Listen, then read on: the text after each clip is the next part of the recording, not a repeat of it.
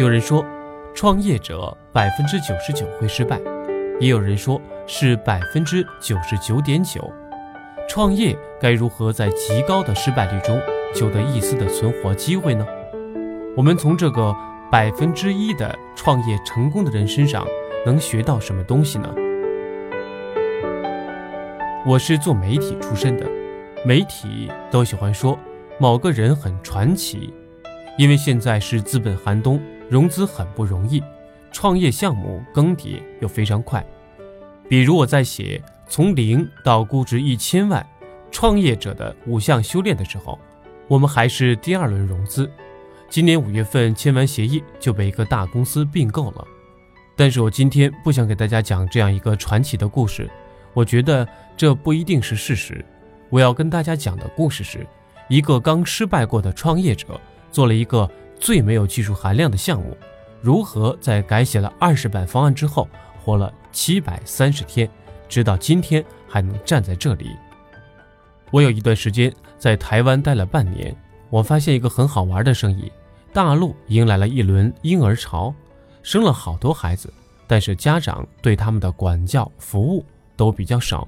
一般家长不在家里，老人带孩子，周末跑到商场吃顿饭玩一玩。所以第一次创业，我做了一个儿童项目。我在台湾看到很多儿童可以参与娱乐项目，我就想，这个能不能拿回大陆来，我们做一些复制？为什么这件事情很容易就开始了呢？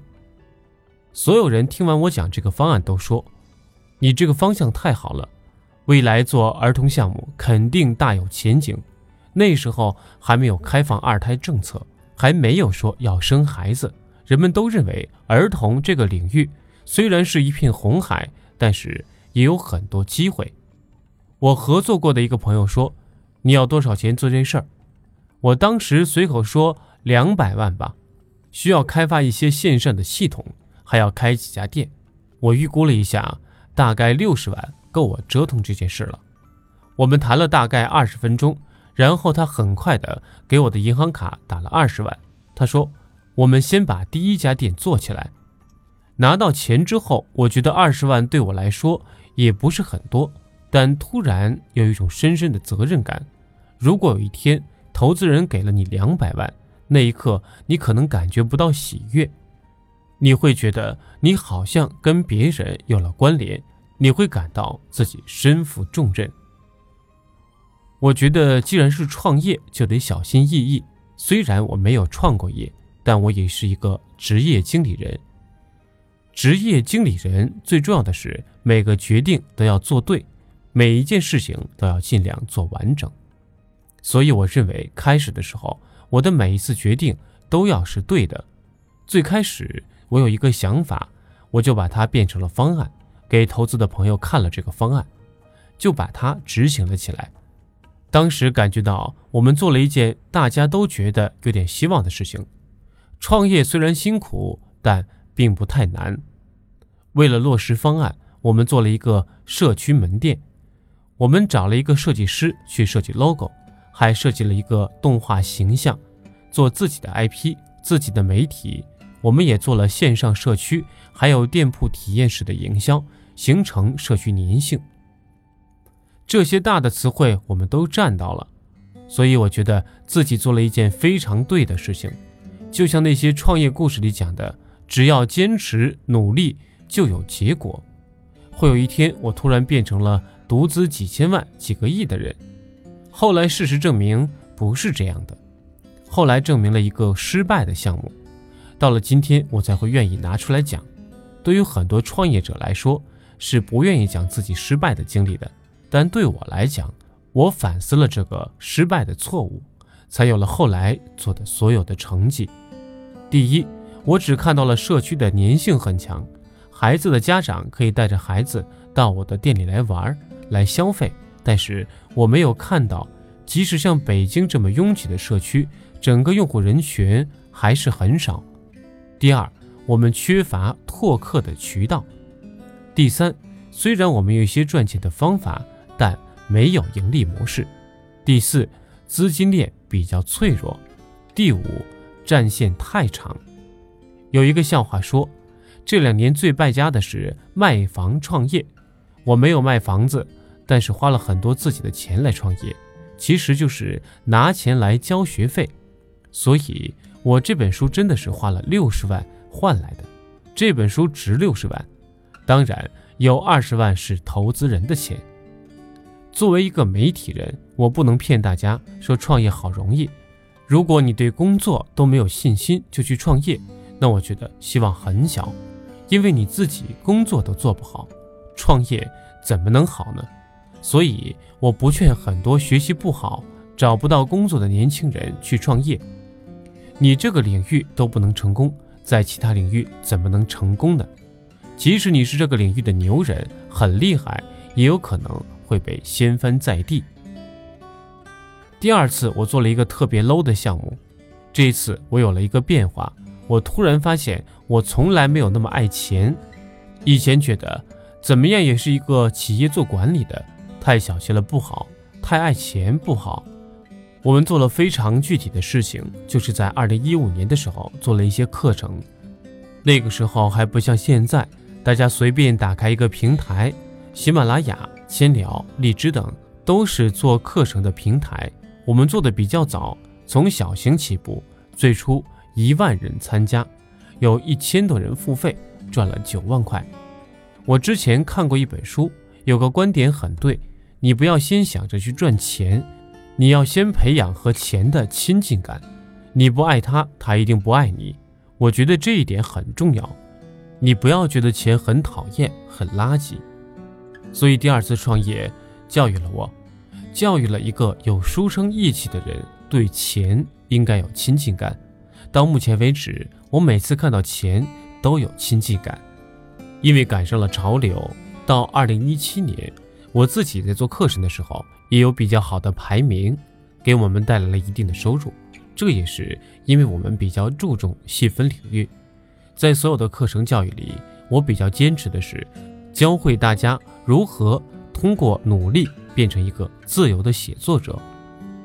因为我的领域比较受关注，现在有一个微信上有两千万粉丝的平台把我们并购了，他们有足够的流量。大家以后接触投资就会知道，创业者的出路不一定是融资上市，有些企业是没法上市的，可能会有很多其他的机会。我住在北京，在清华大学门口，那里高科技云集，网易、搜狐都在那里，还有一个很会炒作的叫快手。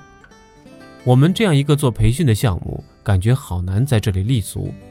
但是我前期还想不到那么多，我想到更多的是怎么让这个项目活下来。做项目就像是一个小朋友，要慢慢长大。但是如果没有钱，没有人支持我，只能靠自己支持自己。如果没有钱，你连犯错的机会都没有，就是那么残酷。有钱不保证能成功，但是有钱可以让你有机会犯错。到底经历了什么让我可以活到今天？我真的不能讲我做的有多好，跟大咖比，我完全没有做到什么。但是我觉得活着就好了。如果五年之后我还能站在这里，我就觉得非常荣幸了。